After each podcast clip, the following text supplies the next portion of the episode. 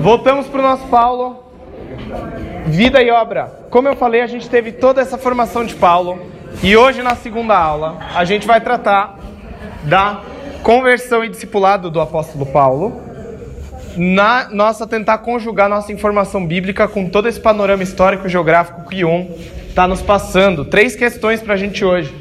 A primeira questão é a experiência de Paulo na estrada de Damasco. Se você já leu o livro de Atos do começo ao fim, você percebe que essa narrativa da estrada de Atos é tratada três vezes. Uma quando ela acontece na história e duas outras quando Paulo está defendendo o que, que ele está fazendo, está defendendo o ministério dele. Um em Atos 22, em Jerusalém, e depois em Atos 26, é, diante de autoridades romanas. as questões que surgem disso daqui, a gente vai ler alguns textos para a gente mexer com a Bíblia mesmo. Alguém leia para mim Gálatas 1, do 11 ao 12. Ah, parênteses, só lembrando, quando a gente está tratando esse curso, a gente sempre dá o privilégio, vamos chamar, a gente sempre parte de fontes primárias para depois para fonte secundária. Ou seja, a gente sempre lê a experiência de Paulo pelas cartas dele e depois Atos.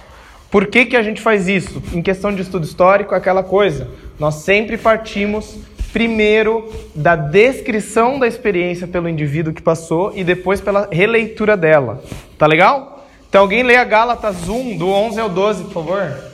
Irmãos, quero que saibam que o evangelho por mim anunciado não é de origem humana. Não o recebi de pessoa alguma, nem me foi ele ensinado. Ao contrário, eu o recebi de Jesus Cristo por revelação. Ok. Até botei as duas coisinhas gregas, eu não fiquei botando todos os versículos para não ficar muito longo. Mas basicamente o que Paulo está falando é que a, o evangelho que ele recebeu não é catantropon, segundo, é, segundo os homens, e ele não recebeu da parte parantropon, da mão, da parte de, após alguém, ao lado de alguém mas foi dado para ele por uma revelação, e essa palavra que é usada é apocalipseos, é o genitivo da palavra que a gente tem para apocalipse, que é uma revelação de uma coisa que está oculta, que não poderia ser descoberta por meios humanos. E ela geralmente implica uma visão, é uma visão dada a um indivíduo da presença de Deus onde ela era inesperada, tá? Segundo, alguém leia uma sequência lá em Gálatas 1 ainda. Por favor. Mas quando Deus, que me separou desde o ventre materno e me chamou por sua graça, se agradou de revelar o seu Filho em mim, para que eu anunciasse entre os gentios. Não consultei pessoa alguma. De novo, Paulo fala dessa questão da visão, de uma revelação dada a ele. É, apesar dele perceber que Deus já tinha um plano para ele antes dele nascer. Mais uma leitura do que, que aconteceu com Paulo. 1 Coríntios 15.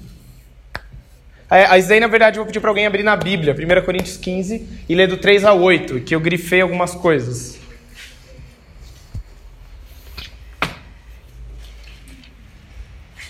E uma outra pessoa já pode deixar engatilhado Atos 9 para ler depois, tá? Pode ler. 1 Coríntios 15, 3 a 8. Pode ler.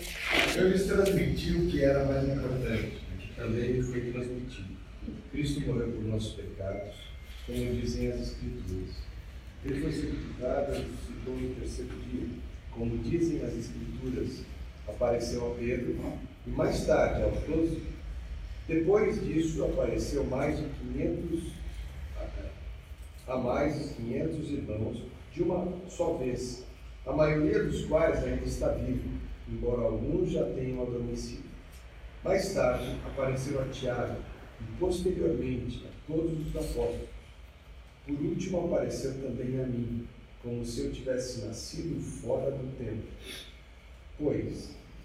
Pode parar aí, pode parar aí, pode parar aí. Isso. Legal, então a, a coisa que é importante ver é a repetição dessa terminologia de Paulo, que ele foi visto por Pedro, foi visto por mais de 500 irmãos, foi visto por Tiago e, por último de todos, foi visto também por mim, sempre com a mesma mesmo uso de verbo, que é um verbo é, passivo do ver, então é ser visto ou se, ou se mostrar. Que é até a, a origem de onde a gente vê oftalmo, sabe, do olho? Ofte, que é ser visto por, né? Tá? Beleza. Último texto. Atos 9, de 1 a 20. Para economizar tempo, a gente não vai ler tudo, mas alguém lê o que está ali na lousa, ali na transparência. Viagem, quando se aproximava de Damasco, de repente brilhou ao seu redor uma luz vinda do céu. Ele caiu por terra e ouviu uma voz que lhe dizia: Saulo, Saulo, por que você me persegue? Saulo perguntou: Quem és tu, Senhor? Ele respondeu: Eu sou Jesus, a quem você persegue. Levante-se, entre na cidade, alguém lhe dirá o que deve fazer. Lembra dessa história? Como o Ion também recapitulou, Paulo consegue autorização com o sumo sacerdote em Jerusalém, vai a Damasco e quase ali na entrada, próximo a Damasco, ele tem essa visão e ele tem esse diálogo rápido com o Jesus Cristo da visão. E depois disso, Paulo é, fica cego, é levado para a cidade de Damasco, ele fica sem comer e sem beber nada, até que Deus tem uma, dá uma visão a um outro homem na cidade chamado Ananias, e fala: Ananias, vai até a rua chamada direita, lá tem um homem de Tarso chamado Saulo, e ali você vai encontrar e você vai impor as suas mãos sobre ele. E Ananias responde o quê? Quem que lembra como que é a história? Mas, Senhor, nós temos ouvido todo o mal que esse homem tem feito. E Deus responde para ele.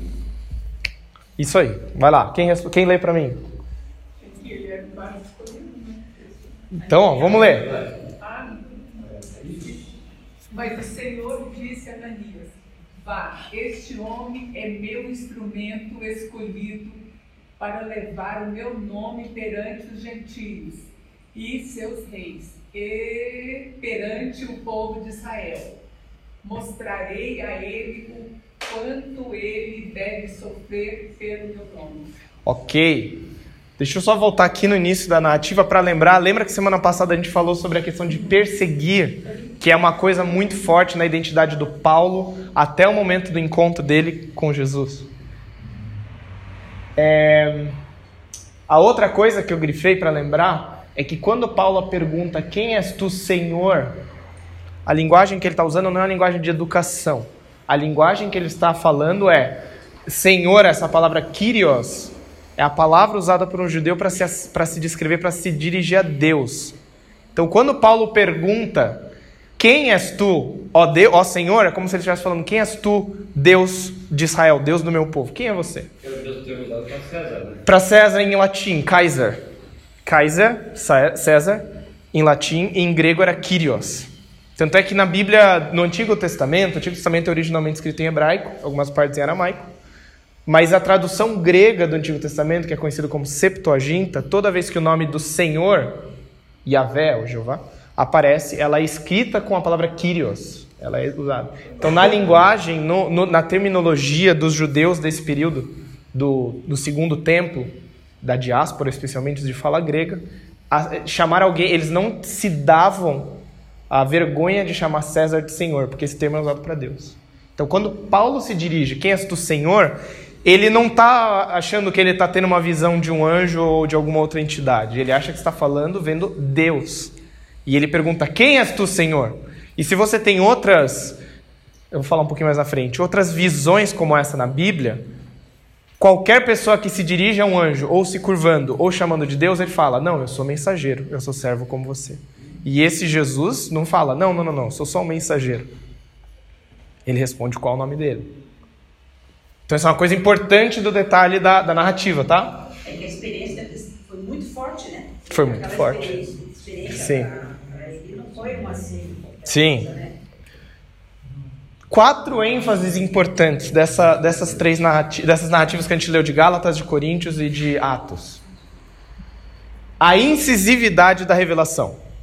Paulo não está em busca de uma revelação específica quando ela acontece.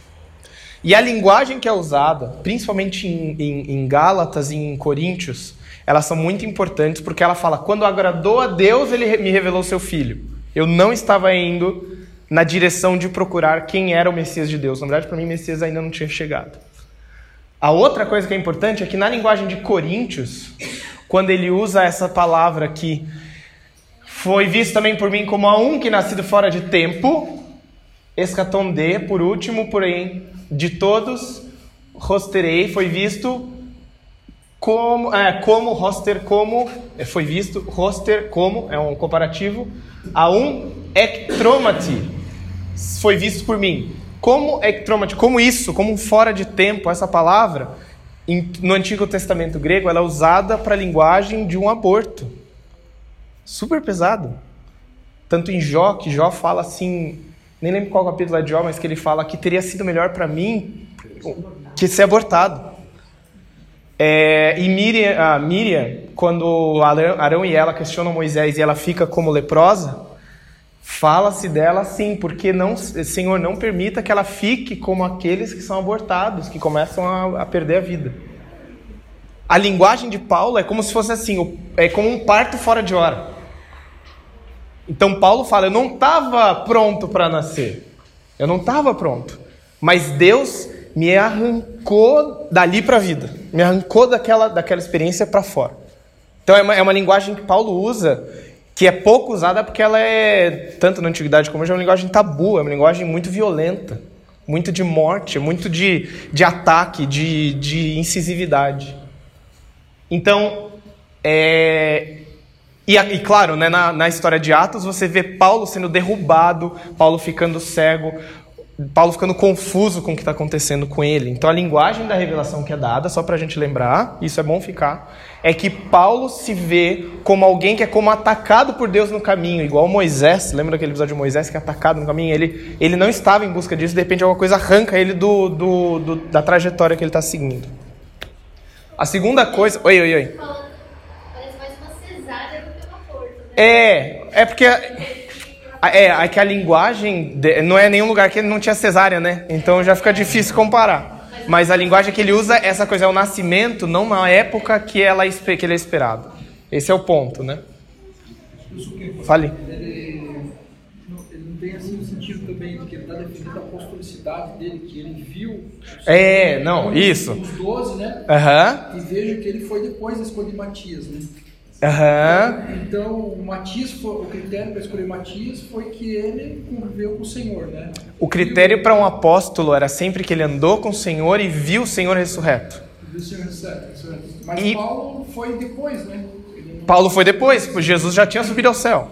Por isso que ele fala essa linguagem fora de tempo, uma coisa inesperada. Inclusive para quem lê a carta, para quem estava lendo a carta em primeira mão.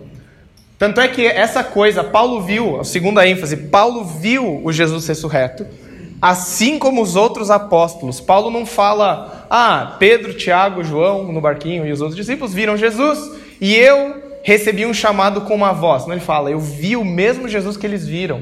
Por alguma razão que eu não entendo, esse Jesus quis se mostrar a mim do mesmo modo, o Jesus ressurreto que se mostrou aos outros discípulos. E isso tem muito a ver com o chamado que você falou, Valmir, que é o chamado apostólico dele. Ele não tem autoridade dele porque ele pensou umas coisas, achou um caminho de explicar e saiu ensinando. Não é igual a mim, não é igual a qualquer um de nós. Ele teve um chamado específico do Jesus ressurreto. Esse é, um, esse é um ponto bem importante. Se você ler em 1 Coríntios 9, 1, ele fala isso. Por acaso eu não vi o Senhor? Não vi ele olho a olho? Tipo, vi ele face a face?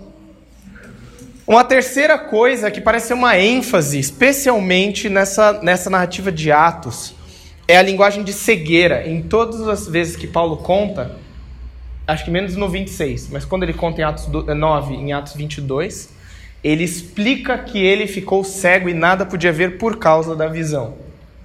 E existe um eco muito forte disso, de Paulo, ele se torna uma encenação do que, de como Israel é descrito pelos profetas aqueles que eles têm olhos e não veem, têm ouvidos, mas não escutam, que está em Isaías 6:10, que depois é usado para Jesus na época das parábolas, lembra? Isaías 42 e 43, depois pega para ler esses capítulos, porque eles são capítulos interessantes que você vai ver muita coisa se você ler a conversão de Paulo. E, e Isaías 42 e 43, você vai ver toda essa linguagem de um servo chamado por Deus que vai em busca de um povo cego, e que ao ir em busca desse povo cego, ele traz restauração para esse povo, restaura a vista e lhe dá o seu espírito. Em Atos 2, exatamente essa história de Paulo. A subestrutura ali, o, a narrativa que. a referência, sabe quando você está vendo um filme um filme parece que faz referência a uma cena de outro filme? Aquele, o molde do, da narrativa tem muito a ver com Isaías.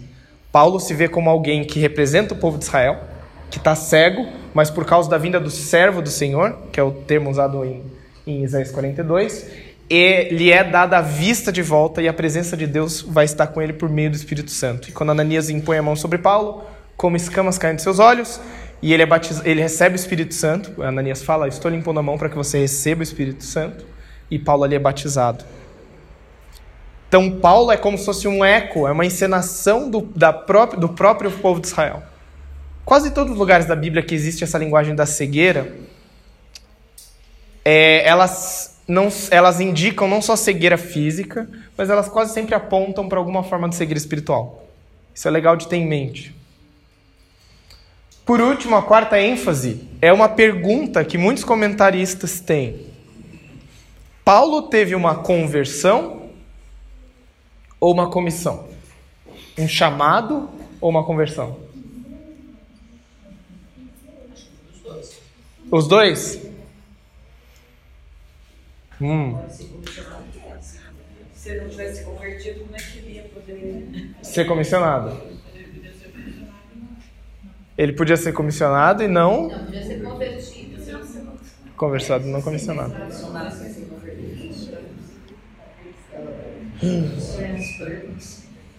Eu vejo, eu vejo como comissão quando eu leio pela história de Gálatas. A história do quê? A carta de Gálatas. Como se ele tivesse essa comissão já no ventre da mãe dele. Aham. Preparado para. Tá. Ó, deixei os versículos aí para encher a cabeça de vocês de perguntas boas. Porque a coisa da comissão profética, todos os textos que eu botei ali são textos de chamados de profetas, de três profetas maiores, né, chamados maiores: Isaías, Jeremias e Ezequiel. E tem muita coisa a ver também. A história de Paulo é uma confluência de, de, de confluência de cenas de outros filmes. Usa essa linguagem da cena do filme porque isso ajuda quando você está vendo um filme e você fala: Nossa, eles fizeram igual de Volta para o Futuro, fizeram igual Star Wars, tem todas essas coisas. Paulo é uma confluência da figura de Israel cego, mas ele é a confluência de vários episódios de chamados proféticos, de profetas que são chamados para dar uma mensagem. Lembra que eu falei semana passada sobre a linguagem de zelo também? De como Paulo ecoa a experiência de, de Elias? E aqui você vai ver que Paulo ecoa a experiência de Isaías, quando Isaías está tá no templo, no ano em que morreu Uzias, lembra da música? No ano em que morreu Uzias, estava Isaías no templo, e de repente ele tem uma visão do Senhor assentado no trono, com querubins e tudo mais, e ele fala, ai de mim, porque eu sou pecador e vi o Deus, o Senhor assentado no seu trono.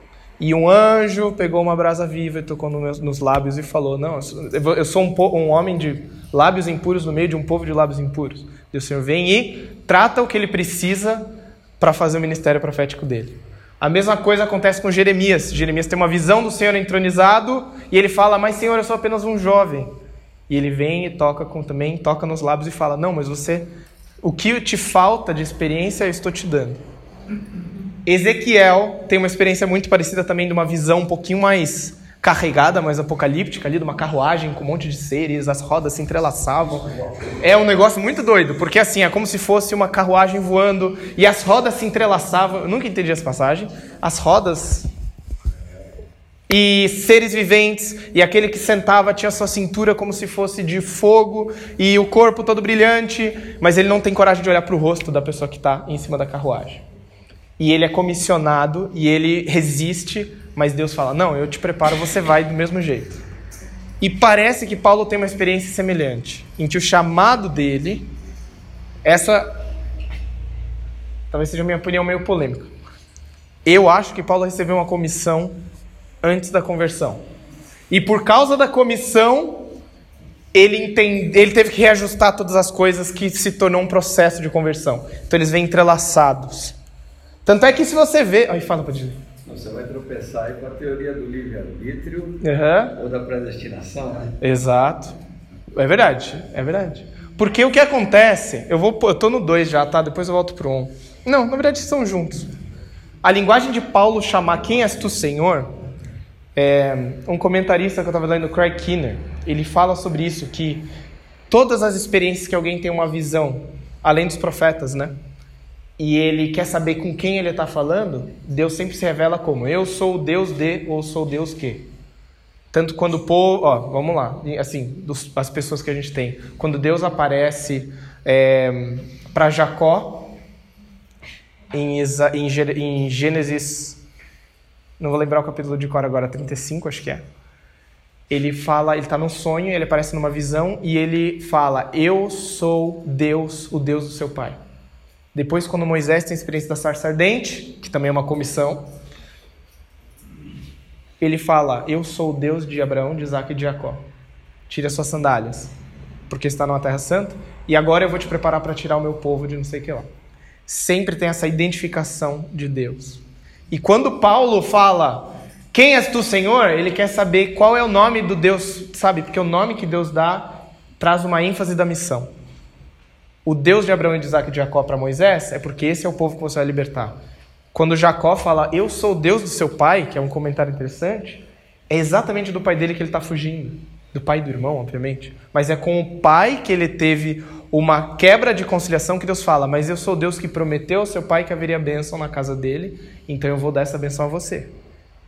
Deus não quebra o vínculo. Já que você abandonou seu pai, vou começar uma coisa nova com você. Não, eu sou Deus que prometeu ao seu pai e Jacó eu estarei com você. E quando Paulo pergunta qual a identidade de, de, do Senhor com quem ele está falando, ele fala com Jesus. O que para um judeu zeloso, fariseu, deve ter sido a experiência mais esquisita do mundo. E Jesus não fala, Paulo, eu sou Jesus a quem você me persegue. É só isso. Jesus, na, na versão de Atos 26, você tem a comissão nos lábios de Jesus. Mas em Atos 9, você tem ela mediada por Ananias. E a coisa que acontece é, Paulo, você está sendo separado para uma missão de anunciar o evangelho. Antes de falar, Paulo, você precisa se converter, Jesus aparece dando ordens. A primeira ordem que Jesus dá para ele é: a primeira comissão de Paulo é: Eu sou Jesus a quem você persegue. Levante-se e entre na cidade, alguém lhe dirá o que deve fazer. Deus entra igual um sargento, entra na sala, você pode entrar naquela sala que já vão te falar o que fazer. E ele, tá bom, eu nem sei porque eu estou obedecendo, mas essa pessoa tem autoridade para falar. Não obedeça. Mas, não obedeça. Mas aí você também tem uma outra questão que é. eu poderia aventar. Uhum. É o fato de que ele era um cara que recebia ordens. O Paulo? Sim. Por quê? Porque ele era mandado pelo, pelo, pelo sul. Ele que ele, inclusive, né? ele que ia pedir para ser para levar. Na verdade, ele era sempre o mandão. Não, ele não era o mandão. Ele está indo lá com uma função de alguém mais alto que ele. Exatamente. Ele está falando para ele, vai. Exatamente. Boa, agora entendi, agora entendi. O Paulo está indo com uma autorização. Ele tem que pedir autorização de Jerusalém para ir a Damasco. Não pode sair matando gente, né? Quando ele está entrando, Jesus falou: Ó, você veio para matar, mas você vai para uma casa agora você vai me esperar lá. Você vai esperar instruções, mais instruções lá.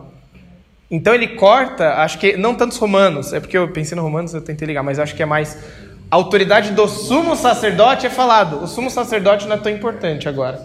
Entra ali e espera. Então, se você está recebendo uma ordem do capitão da sua guarda para fazer uma, uma, uma ação, e alguém entra e fala assim: Olha, eu sei que o capitão falou isso, mas você não vai lá não. Você vai entrar na sala e vai esperar. Alguma coisa na experiência de Paulo fez com que ele percebesse: opa, eu estou com a pessoa que tem mais autoridade do que o sumo sacerdote.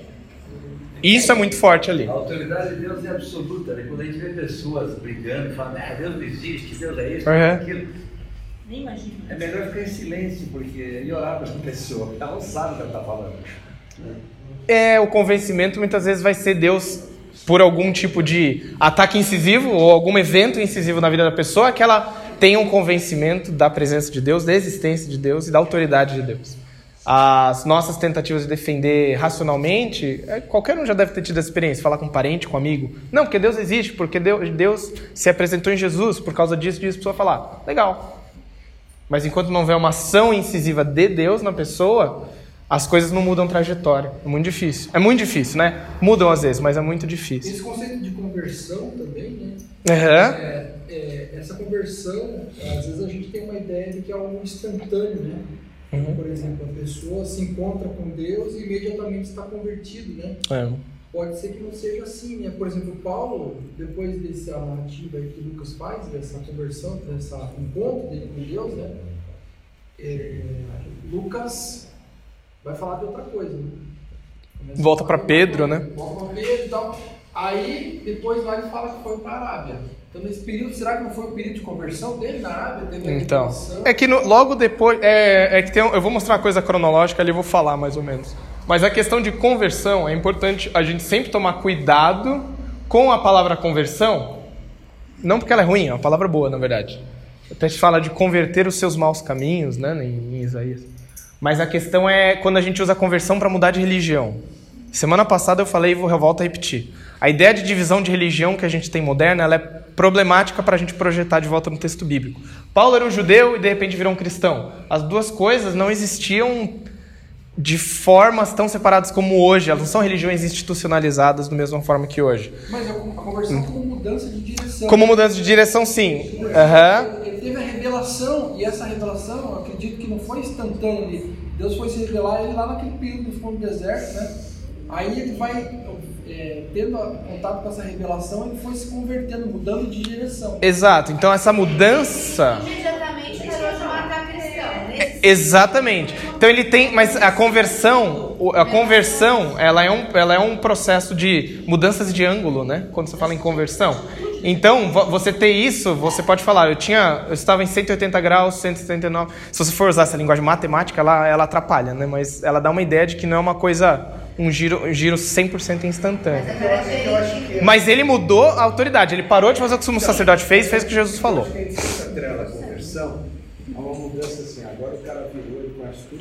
Isso. Porque na própria ordem de Jesus, dá a conversão de Paulo, na verdade, ao meu ver. Aham. Porque ele está indo numa direção para fazer uma coisa e Jesus fala, agora você vai deixar de fazer isso e vai fazer outra coisa que eu vou fazer isso. Então eu acho que aí está a conversão. Muda a direção nesse momento. Agora, se ele aprendeu, se ele não aprendeu. Agora a gente entender é que Jesus é- morreu na é cruz outra dos meus pecados. Essa teologia, claro que ele deve ter. Você entende? Três anos na Arábia. Ou seis Exato, porque ele passa três dias, gente, em silêncio, sem comer, sem beber, e fica com aquilo na cabeça. Você acabou de ter uma visão, tá cego, na casa de uma pessoa que você não conhece, numa cidade que não é a sua, esperando. Deus fala, né, para Ananias. Esse Paulo, eu dei uma visão a ele que um homem chamado Ananias vai entrar e vai falar com ele. Então Paulo tá falando, cadê esse Ananias? E Paulo tá com aquilo na cabeça. Então, esse processo de Paulo, ele é muito, cara, ele é um, ele é embaralhado num certo sentido. Embora olhando, quando a gente olha para trás, a gente vê uma sequência de ações de Deus. Mas na cabeça de Paulo, e quando a gente vê alguém passando por esse processo ao vivo, a gente sabe que ele não é tão, tão mecânico. Ele é um processo cheio de. É uma novelo de lã com cheio de coisas para você desamarrar para fazer alguma coisa. Então acho que isso é importante. Mas eu entendo, eu, mas é uma visão assim, eu estou aberto a, a contrapontos. Eu acho que a comissão profética de Paulo faz com que ele perceba que ele está diante da autoridade de Deus, que está num local que ele não esperava. Que não é no sumo sacerdote, e como a gente vai ver em Gálatas, não é na lei como autoridade para todos os períodos da história. Isso é muito importante, tá? Que leva a gente para esse último ponto, que esse encontro de Paulo, descrito lá em Gálatas, descrito em Coríntios e em Atos, ela traz para Paulo como um judeu um, um momento de dobradiça da história. Por que que isso? Por causa dessa coisa da chegada dos últimos dias. Deixa eu desenhar, que desenhar me ajuda. O pessoal daqui vai entortar um pouquinho o pescoço, mas vai conseguir. A visão judaica de história, chamar judaica basicamente é da fé de Israel, tá? Que judaica em tese é da terra de Judá depois da separação, do exílio, tem um monte de coisa. Mas aqui de Israel, tá? Como no Antigo Testamento. Tem um processo quando você assim, o que é a história? A história é um período que vai da criação até o momento em que Deus interviria para trazer novos céus e nova terra. Ou seja, um período em que Deus restauraria, porque depois da criação você tem a queda, e aí você tem toda a história do chamado de Abraão, porque é de Abraão que você vai ter a formação do povo de Deus. Daí você tem aqui com mais ou menos 430 anos, você tem o Êxodo, que é um marco importante. Formação de Israel na Terra Prometida, daqui depois de 40, e pou- 40 anos. E você tem um desvio de Israel, apostasia, ou vamos chamar aqui desvio de Israel. E tem a promessa de Deus de que nos últimos dias ele restauraria Israel e a partir de Israel, como se Israel tivesse crescendo, se expandindo, até que Israel se tornasse Israel como povo debaixo da autoridade de Deus, expandisse até que toda a terra estivesse debaixo da autoridade de Deus, um período do reino de Deus sobre a terra. O povo dele ia ser restaurado e obedecer às leis de Deus, e esse povo ia se expandir, ia crescer, ia tornar, ia tocar toda a superfície da, da terra, que para eles era só ali Europa, Ásia, Eurásia e África. E ali Deus estaria reinando. Essa era a visão. Criação, queda e basicamente uma expectativa do final. O que acontece com a mudança de visão dos primeiros cristãos tem a ver com isso daqui. Porque os indícios desses últimos dias, conforme os profetas, que são os que falam mais desse período, tem a ver com a chegada da ressurreição do Messias, conforme lido Salmo 16, é, Salmo 16 fala muito disso. A expectativa de um Messias, que já era básico, que esse Messias ia mudar o curso da história de Israel e a partir de Israel do mundo. A, a descida, a entrega, é, porque até se você lembra, na época de Gênesis 6, você tem lá Deus falando: Meu espírito não estará mais no homem. Tem a expectativa de que o espírito de Deus voltaria a estar presente nas pessoas. Isso está lá em, em Jeremias 31, tem Ezequiel, botei ali 36. Ezequiel 36 é muito importante. Tem Joel 2 também. E isso ia fazer com que Israel começasse a abarcar, inclusive, pessoas que não eram diretamente do povo de Israel. A maneira como isso ia acontecer era debatida. Se os gentios iam ser mortos, iam sobrar só israelitas. Se os gentios iam se converter ao, ao às leis do Senhor, ao judaísmo. Ou alguma outra forma. Tinha formas diferentes de delimitar como que Israel ia se tornar o todo dos seres humanos a serviço de Deus. Daí tem vários sectos trabalhando ali. Todos esses indícios dos últimos dias, os autores do Novo Testamento estão trabalhando muito para demonstrar como Jesus está cumprindo isso aqui. Por que, que Jesus dá indícios, conforme o Antigo Testamento, de que eles estavam vivendo os últimos dias? A questão é que quando Jesus é morto e depois ressurge, não tem um período instantâneo de restauração do mundo. Não tem isso. Tanto é que os discípulos em Atos 1, 6, 7 perguntam para José: agora que o senhor vai restabelecer o reino a Israel? E Jesus fala: quanto a tempos e épocas não cumpre vocês saber, mas. É, como que é a versão de Atos? Sereis minhas. Ah, tá. Isso. É, o meu espírito virá sobre vocês e vocês. Estou misturando a revista atualizada que ele veio. Sereis minhas testemunhas por toda é, Jerusalém, Judéia, Samaria e até os confins da terra. Tá? Tudo isso para falar que é o seguinte: as, os primeiros capítulos do, dos primeiros cristãos é, são, é, são muito parecidos com da herança judaica. A gente tem essa herança: criação, queda, baixa, chamada Abraão. O problema é que quando você chega aqui, os últimos dias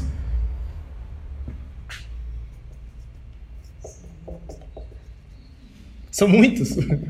Os últimos dias, que são os eventos da vinda de Jesus, a sua morte, a sua ressurreição,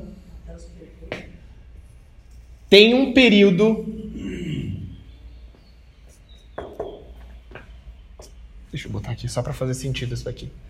Em que os novos céus, ou seja, os novos céus e a nova terra, ou escatom, esses últimos dias, essa chegada do reino de Deus, já está presente no período em que eu e você estamos. E a chegada definitiva dos novos céus e nova terra, em que essa época vai passar, vai chegar em algum momento futuro. Tem um período aqui de sobreposição de épocas. Nós estamos na época em que o reino desse mundo ainda está acontecendo, as pessoas ainda estão vivendo como se Deus não existisse, eles resistem. Mas o reino de Deus já está acontecendo por meio daqueles que o seguem, por meio daqueles que se submetem a ele. Isso daqui, então essa época aqui é o entre tempos. Sei lá, na teologia, você já deve ter ouvido falar a expressão, né? O já e ainda não. Já estamos no reino de Deus? Já e ainda não. E a gente já experimenta o reino de Deus? Já, mas ainda não. Sim, mas não plenamente. Esse é o ponto. Quando Paulo, gente, isso daí é muito importante. Quando Paulo, perseguindo aos cristãos, encontra Jesus, que é aquele que ele persegue, que dizem que morreu ressuscitou, e ele vê esse Jesus ressurreto, ele recebe o Espírito Santo, ele recebe uma comissão para os gentios, alguma coisa acontece que Paulo percebe que ele está vivendo nos últimos dias, da herança que ele tem de estudar o Antigo Testamento. Então ele fala: peraí, se essa pessoa que eu encontrei era o Jesus a quem eu persigo, e ele foi indicado por Deus como Messias, e a expectativa dos judeus é: o Messias vai ser o primeiro a ser ressuscitado, e a partir dele todos os outros, então eu estou vivendo nos últimos dias. E se o cara chamado Ananias, um Zé Ninguém, vem aqui, impõe as mãos sobre mim, em nome de Jesus eu recebo o Espírito, então chegou os últimos dias. E se agora essa mensagem vai se expandir para alcançar os gentios, e o meio que Deus está falando não é anulação, não é aniquilação dos gentios, mas é o alcance deles com a mensagem desse Jesus como Messias autorizado por Deus, então estamos nos últimos dias. Essa é a urgência. Por isso que eu falo que o chamado de Paulo é conectado com a conversão, usando o termo entre aspas, de Paulo. O chamado dele, sob a autoridade de Jesus, indica: esse Jesus é o Messias, dado como justo por Deus. Beleza? Perguntas, rapidinho. Vamos parar aí, porque deve ter pergunta na cabeça.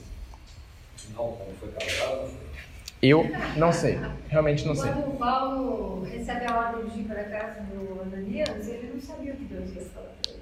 Ainda não. Acho que não. Então ele não estava seguindo comissão nenhuma, ele estava seguindo uma ordem. Vai lá e me espera. Isso.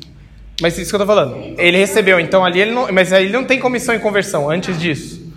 O que tem é que eu acho que Ananias vem e dá uma comissão de que Deus ia usar ele para é, irmão Saulo. O Senhor tem propósitos de usar ele para mensagem. Eu não, sei, eu não lembro o que, que, é.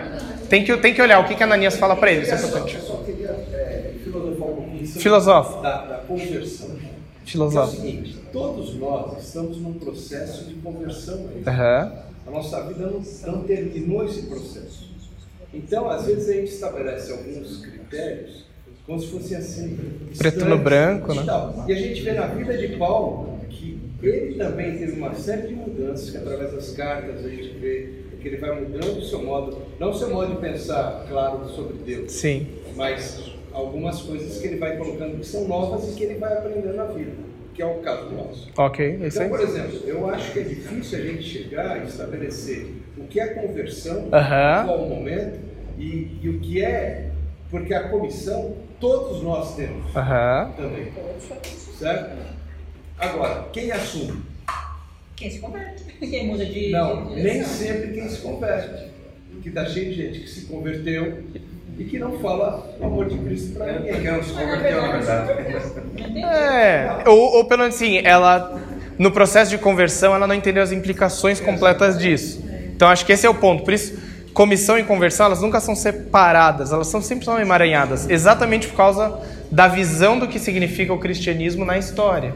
Eu sou parte da chegada do reino de Deus e de, de mostrar isso. Então essa ideia até da ressurreição, imagina uma cortina fechada, tá sol lá fora, tá escuro aqui dentro. A expectativa dos judeus é: Deus vai abrir as cortinas, vai ficar tudo sol. E o Paulo e os primeiros cristãos entendem, não, é como se Jesus fosse o primeiro furo na cortina. Ali entra sol. Então, quando você falou do cego, do cego, eu lembrei daquele cego que Jesus curou. E que daí ele, Jesus faz o barrinho, bota no olho, ele vai, vai lá e se lava. Aham. Vai e se lava. Aí quando os caras encontram ele, escuta, quem, quem fez isso? Não tem a menor noção. Aham. Quem você acha que ele era? Os caras estão feta. Aí eles vai. Tem todo papo, né? toda, E até ali ele não sabe quem é Jesus. Aham. Aí Jesus, enquanto foi de novo, disse: Você crê, filho de Deus? Ele, mas quem é para que eu creia? Isso. Eu sou. Ah, então eu creio. Isso. Você tem um lapso de tempo entre ficar cego, receber a ordem e descobrir que ele é Jesus. E, e ele recebe uma ordem igual o Paulo, né? Vai e se lava no tanque de Siloé. Tipo, vai Ele obedece. espera. É, que a conversão é diferente de convergência. Primeiro a gente se converge no ponto de Jesus. Tá, Aí a conversão não é nossa. tá. É, uma boa maneira É, de a gente diferenciar. tem um momento e um galera se se converteu e passa a vida se convertendo. É isso aí. O que, que é, Martin? O Martin que levantou a mão. Pra gente é muito claro, né? Discutido esses pontos, porque hoje a gente tem já tudo, todas as cartas de Paulo que tratam dessas coisas. Isso aí.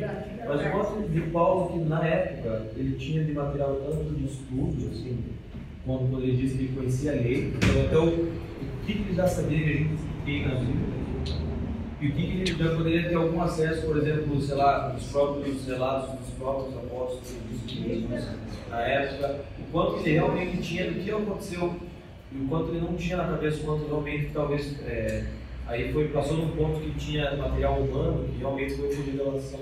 Porque ele fala com muita autoridade das coisas que Jesus fez, não fez, separa tudo, consegue né, organizar e sistematizar nossa fé de uma maneira muito grande. Mas não tinha até isso então. É. Ele sabia de uma lei que era, sei lá, um Deus bem antigo. que É, ele sabia do Antigo Testamento como um todo muito bem. Ele ouviu, ele ouviu o sermão do Estevão. antes de E eu vi o sermão do Estevão antes de morrer. Olha só você Oi, oi, oi. Fala, Marina. Falar o que é interessante nessa fala que Ananias fala para Saulo, ele fala assim, olha, irmão Saulo, o Senhor Jesus, que lhe apareceu no caminho por onde você vinha, enviou-me para que você volte a ver e seja cheio do Espírito Santo. Então, primeiro, ele estava cego espiritualmente, Sim. não só fisicamente, né? Estava cego. E a partir do momento que ele recebe o poder, porque ele fala que nós só podemos ir quando a gente recebe o poder Uhum. para isso. Sim. Então, só ele Tudo entrelaçado, que loucura. Pessoal, Uma pergunta. então. fale. É. Então, a primeira parte você respondeu, então ele sabia do do mas assim, quanto então é realmente em relação assim, às outras coisas? É, Quais outras coisas? Calma aí. É, por exemplo, é, por exemplo, o quanto ele tinha de contato com o que Jesus fez na época, o quanto. Ah. É questão histórica mesmo, tempo, porque eu não tenho isso na minha cabeça. Mas a questão histórica, ele teve um tempo com Gamaliel. Ele estava vivendo no tempo de Jesus, aprendendo as coisas do judaísmo. E Jesus estava presente. Então eu não vejo que Paulo era um cara que, ah, não, não. Ele conhecia, conhe- tanto que Ele ele ter tem visto 20 anos de idade, quando Ele Jesus morre, ele sabe quem é. Estado na É. crucificação. Ele sabe exatamente essas coisas. E o que os, os cristãos pensam. Será que ele que teve para contato? perseguir alguém, tem que saber o que se Será que ele teve contato com os discursos, por exemplo, que está no Evangelho que a gente conhece hoje, por exemplo, Mateus, Marcos, Lu- Mar- Mateus, Marcos e Lucas, ele- eles relatam os discursos de Jesus, Uhum. os ensinamentos. Será que Paulo teve contato? Porque ele não- provavelmente não estava junto lá assistindo Jesus falar. Alguém contou para ele, ó, Jesus falou isso, falou aquilo. É, o que a gente sabe é, assim, de dado que Atos dá, é que ele ouviu Estevão, esse é o ponto que a gente tem, que Paulo estava junto consentindo na sua morte. Então Paulo ouviu o discurso de Estevão, e Paulo consentindo na morte, por alguma razão ele já entendia a mensagem de Jesus e não conseguia fazer a congruência dela com a mensagem que ele tinha recebido. Essa é a única informação direta que a gente sabe. A gente não tem nenhuma informação direta falando Jesus estava lá quando Jesus foi crucificado. É, Paulo estava lá quando Jesus foi crucificado. Paulo estava lá quando os discípulos pregaram em Pentecostes. Pode ser, é uma inferência plausível. Mas o que a gente tem é que Paulo estava quando Estevão foi morto. Então ele sabia do que estava acontecendo lá, estava lá segurando o casaco do pessoal. A outra coisa que a gente sabe é que depois da conversão, ele esteve com os discípulos por muitos dias em Damasco. Aí deve ter contado para ele. Depois disso, daí realmente ele vai para a Arábia. Então, assim, o que a gente tem é isso. É um dado muito fino. Ele nos fala, naqueles dias eles explicaram para Paulo o que ele deveria crer a respeito dos milagres, do nascimento. Tanto é que Paulo, se você ler as cartas de Paulo, imagina que a gente não tem o Novo Testamento, só tem Paulo. A gente não ia saber nada do Natal, do nascimento de Jesus. A não ser que ele nasceu de uma mulher, de, de uma virgem debaixo da lei, como ele fala em Gálatas. A gente não ia saber dos milagres de Jesus. A gente não ia saber da entrada triunfal de Jesus, não ia saber nada. Ia saber que ele era o filho de, que ele estava com Deus antes da encarnação e que ele foi perseguido, foi morto, ressuscitou ao terceiro dia apareceu a muitos. A gente só sabe isso em Paulo. A primeira carta foi dele foi escrita antes dos evangelhos. Né? É, todas elas. Todas as cartas de Todas Paulo. as cartas foram escritas antes dos evangelhos. Então, É. será que ele, por exemplo, sabia do, do, do Sermão do Monte, por exemplo? Eu acho que é algumas coisas sim, porque você tem ecos de algumas ordens que ali tá. Outras não, porque João foi escrito quase. Não é, mas eu digo, é que essas tradições podiam estar correndo por aí. Mas o que acontece que é importante é que Paulo tem alguns ecos de porque toda lei se resume, tá até em Gálatas no 14, toda lei se resume em ame o seu próximo como a ti mesmo. Claro que isso também estava no judaísmo, mas ele está falando, ele está trazendo uma coisa que o próprio Jesus enfatizou. Ele cita Por isso que Jesus é é melhor dar do que receber, que Jesus falou. Ele tem coisas da ceia que ele fala. Então você tem várias pescadas assim. Isso é bem. Esse, gente, essa é uma área de estudo dentro dos estudos bíblicos muito legal, que chamada essa é, Jesus e Paulo. quando você tenta formar o que, que Jesus, o que, que Paulo sabia de Jesus, o que, que Paulo adaptou da mensagem de Jesus, toda uma área. Mas é muito legal ver o que, que Paulo sabia sobre Jesus. É que Paulo não precisa sistematizar isso, porque os cristãos que estão ouvindo ele receberam isso por meio dele, recebiam por meio da liturgia, recebiam isso por meio da tradição dos apóstolos que estavam soltos e vivos. Gente, é outra época, você não precisa ficar explicando é, de quem está vivo ficar contando da vida do Padilha para vocês. Pô, você sabia que o Padilha fez isso? Padilha não, Padilha é mais difícil. É mais fácil o Laudir falar do Dr. Seu Shed. Tipo, o Laudir tava com ele, tá andando. Outras pessoas conhecerem e falam dele. Não precisa inventar. Não, vamos fazer uma narrativa, uma biografia, porque saiu do controle. Ainda não precisa. Daqui a 20 anos vai precisar. Você começou a aula falando aquele texto de Paulo que fala que nada foi por revelação humana, né? É. Ele recebeu direto. Ele recebeu direto. Então, o que o Márcio perguntou, ele fala que na verdade Deus revelou muita coisa direto para ele. É, é o que, é, que acho que é mais importante na revelação, quando ele usa essa linguagem. Hum. Daí tem divisão de comentaristas também. Eu fico meio dividido. Tipo, assim. Eu acho que assim, tem alguns que falam, a revelação que Paulo está falando é na estrada de Damasco. Na estrada de Damasco, Paulo teve o suficiente para bagunçar a vida dele. Outros falam, não, Paulo teve isso e outras experiências de revelação no caminho. Quando ele ficou no Gálatas, Podia, poderia ser. Fale. fala sobre é uma, é uma narrativa histórica. Visita não sei qual céu, eu acho. É isso aí em Filipenses, mas ele fala, mas Filipenses que é escrito lá pro ano 50 e pouco, ele fala há 14 anos.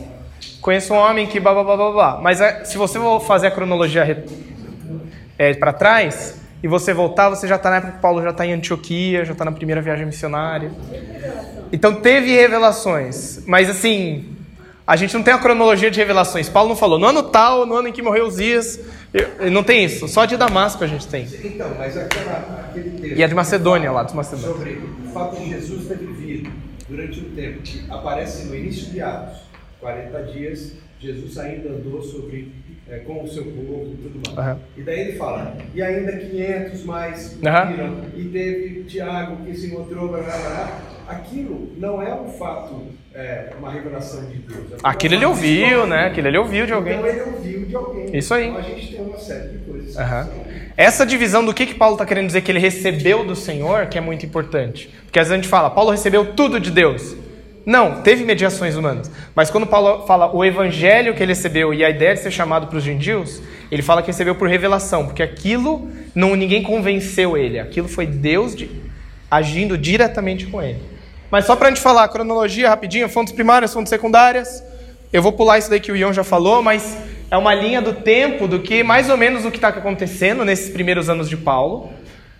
A coisa da Arábia, só quero responder isso antes da gente ir embora. Eu acho que eu queria falar de Gálatas, mas eu perdi muito tempo arrumando aqui. Por que a Arábia? Estava na lousa semana passada. Por que Arábia? Em Gálatas, você, o Ion mencionou também que a Arábia não é Península Arábica necessariamente, mas é ali todo o sul do Sinai. Ele menciona que o Monte Sinai está na Arábia, o reino dos Nabateus. E eu acho que a coisa que é importante, só para responder ela em uma versão bem curta, bem slim, é que Paulo tem uma consciência do chamado dele como um chamado muito próximo do que os profetas tiveram. Isso fica muito claro na vez, na vez que ele fala, porque Deus me separou ainda. Cadê como que tá? Deus me separou desde o ventre materno e me chamou por sua graça. Isso ecoa o chamado de Jeremias. Paulo fala que ele era extremamente zeloso para tradições dos seus antepassados. Quem fala isso? Elias. E ele quis revelar para que eu anunciasse aos gentios, não consultei pessoa alguma, não sabia Jerusalém, mas fui de imediato para a Arábia. Eu acho que o que Paulo está tentando fazer aqui, literariamente, escrevendo, ele está tentando demonstrar que existe muito a ver da história dele com a história de Elias. Quem que é o cara que vai para Monte Sinai depois de um período de zelo, de matar um monte de pessoa? Elias tem uma experiência no Monte Carmelo e, movido por zelo, mata os 400 é, sacerdotes de Baal. Imediatamente ele parte para o Monte Horeb, ou Monte Sinai. E lá, o que, que tem com Elias? Elias tem um período de extrema confusão com relação ao chamado dele e fala: Senhor, não sou melhor do que os meus antepassados. Estou pronto para morrer. E vem um anjo, traz comida, traz água, descanse, coma, beba. Depois ele vai para o Monte Sinai, Monte Horeb, e lá ele tem um encontro com Deus. E tendo esse encontro com Deus, o Senhor fala com ele, comissiona ele. Agora você vai voltar pelo caminho que veio e você vai para Damasco para você ungir o novo rei sobre a Síria, e aquele que escapar do rei da Síria, o rei de Israel vai matar, o que escapar do rei de Israel, o rei de Judá vai matar. Paulo faz o, a trajetória dele igual a trajetória de Elias. Depois de um período de zelo, eu fui para a Arábia. Troço doido. Então, mas a maneira como Paulo narra, porque para Atos isso não é interessante, para Atos não precisa de uma defesa do ministério de Paulo, porque no período que Atos é escrito, o ministério de Paulo já é inquestionavelmente apostólico. Ele só tem que demonstrar que Paulo viu o Senhor ressurreto. Mas Paulo, nesse período, que é a primeira. Gente, isso aqui é o primeiro texto do Novo Testamento. Primeiro texto cristão que a gente tem acesso. É Gálatas. E você tem esse cara chamado Paulo, que ainda é relativamente jovem, relativamente desconhecido. Ele é um pouco conhecido, mas ele assim, tem gente questionando quem ele é. Ele fala: Eu vi o Senhor ressurreto e eu tive um chamado direto de Deus, igual os profetas tiveram, especificamente igual o chamado de Elias. Alguém que está pronto para falar: Deus, agora não sei mais o que fazer. Fui para a Arábia, tudo que eu construí, eu não sou melhor do que os meus antepassados. E Deus comissiona ele, ele volta para Damasco. O que a gente tem, de, assim, o que, que aconteceu em, na Arábia? Não tem escrito. Foi onde foi dada a lei, né? O que aconteceu lá pode ser que Paulo realmente tenha tido toda a reflexão, mas Deus, aqui foi dada a lei, mas e agora? Esse Jesus morreu condenado pela lei, como ele fala em, Gênesis, em Gálatas 3,13. E porque Cristo, Cristo nos redimiu da maldição da lei, tendo se tornado maldição por nós, pois está escrito: Maldito é todo aquele que é pendurado no madeiro. E ele chega lá no Monte Sinai e fala: Mas Deus, está escrito que é maldito, que é abandonado por Deus. E esse que me apareceu ressurreto foi morto numa cruz. Como que você junta isso? Então Paulo deve ter tido um, todo um processo ali de questionamento. Ah, mas o que eu acho que fica importante, a Tarábia tem uma coisa que está lá em 2 Coríntios 11, 32, que ele fala que lá, eu nem botei aqui, mas em, em 2 Coríntios, 2 Coríntios, não, 11, 32, Paulo fala que quando ele tá em ele vai para a Arábia, volta e quando ele está, ele tem a coisa de ser descido pela janela, porque o rei Aretas, que é o rei dos Nabateus, estava em Damasco atrás de Paulo. Agora você pensa, Paulo foi para a Arábia e voltou para Damasco. Um cara sai lá da Arábia para matar Paulo? Cara, o que que esse Paulo arranjou? Você fica pensando, o que, que o cara saiu da Arábia, viajou 800 quilômetros para matar esse tal de Paulo em Damasco, a ponto dele ter que ser botado num balde, num, num cesto? Alguma coisa rolou. Alguma coisa rolou lá. Daí você vai falar, tá bom, o que, que era? Porque a formação dos judeus lá era tão forte que eles tiveram que perseguir esse cara porque ele começou a converter gente, converteu até a linguagem que estou usando, a trazer que Jesus é o Messias? Não sabemos. Mas é um cara polêmico. Paulo é um cara legal de ler porque onde ele vai arranja confusão. É...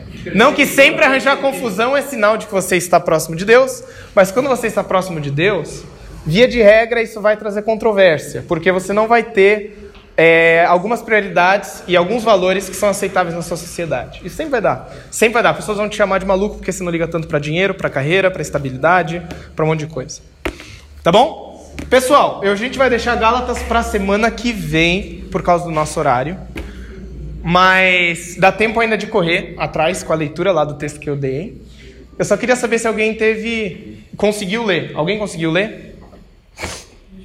Tá bom, então a semana que vem as mãos serão mais, eu tenho certeza. É, mas preste atenção que alguns detalhes que são importantes têm a ver com a data dessa carta, que essa carta escrita, deixa eu voltar na cronologia, pouco depois que Paulo está tendo todo esse ida e volta em Jerusalém, em Damasco, depois ele vai para Cilícia, fica em Antioquia, primeira viagem missionária 47, 48, e ele volta e escreve a carta para as igrejas que ele acabou de plantar. Então são igrejas relativamente novas. Então é uma carta de Paulo a igrejas novas que receberam o evangelho e estão voltando para um caminho próximo do judaísmo. E tem algumas expressões-chave, eu vou mandar isso para vocês, para você prestar atenção na sua leitura, tá bom? E eu olhar mais próximo deixo para semana que vem. Alright? Para refletir, a espera e discipulado. Tem essa coisa que eu passei um pouco por cima, mas é importante a gente entender que Paulo tem 14 anos dele que ele fica praticamente no anonimato. Antes da, dele chegar a Antioquia, ficar um ano trabalhando com Barnabé e ir para para sua primeira viagem missionária, Paulo é um cara perseguido, mal compreendido, passa 10 anos fazendo sabe-se lá o que em Tarso. O Ion tem, tem uma, uma teoria. Eu não sei o que ele fez em Tarso, mas a gente tem um cara que já era suficientemente competente, pelo que a gente vê da maneira como ele está agindo. É um cara com uma influência, Mas Deus tem um tempo dele para o Paulo. E esse tempo de espera e de ser discipulado é um tempo que a gente não quer, às vezes. A gente já. Gente que se converte, geralmente tem aquela coisa assim: nossa, tem que falar de Jesus, tem que fazer. E às vezes é bom, mas o processo de decantar o que está acontecendo com a gente e de ser acompanhado, como Paulo foi acompanhado por Barnabé, é muito importante. Porque se não tivesse o Barnabé na vida de Paulo, Paulo talvez fosse só um encrenqueiro que na primeira oportunidade ia ser morto. Paulo, talvez com a vida, porque Barnabé você vê que ele é um cara conciliador. Barnabé é o cara que tem um coração, ele é o, o nome dele é José, mas ele é conhecido como Barnabé, filho da, da consolação. Cara, adianta ser um cara coração, bonachão. E ele torna Paulo um pouco mais palatável. Ele é o cara que leva Paulo na primeira viagem. Ele é que acompanha Paulo em Antioquia. Ele leva Paulo a Jerusalém. E ele media Paulo. Cara, ele é aquele fazedor de pontes. Isso e Barnabé. Então, esteja aberto. Mesmo que você seja muito competente, seja muito bom, você ser discipulado é essencial para a vida de você ter um, de você ter possibilidades de agir em nome de Jesus. É muito importante. E a segunda, eu vou falar semana que vem, que tem a ver com Gálatas, que Paulo está lutando contra uma questão muito forte. Gálatas é uma carta que trata muito dessa questão de obras da lei e sobre, a, sobre essa filiação da promessa. E semana que vem a gente vai falar sobre isso. É, ela é muito importante para os reformadores. E Lutero viu muito da luta dele com o catolicismo medieval de legalismo contra a graça. E eu acho que isso é uma parte da verdade, mas é mais, tem mais nuance. Eu acho que Paulo não lutava diretamente contra legalismo, contra obedecer leis, agora esquece o Antigo Testamento, tudo, mas com a ideia de acúmulo de, so de capital social, do acúmulo de você de status por meio de algum meio humano. Deus não age assim. Independente de ser lei, de ser dinheiro, de ser likes, de ser o que quer que seja. É outra coisa. Eu acho, eu acho. Posso, posso mudar semana que vem, talvez fale, nossa, eu estudei, não tem nada a ver. Beleza? Deus abençoe e até a noite.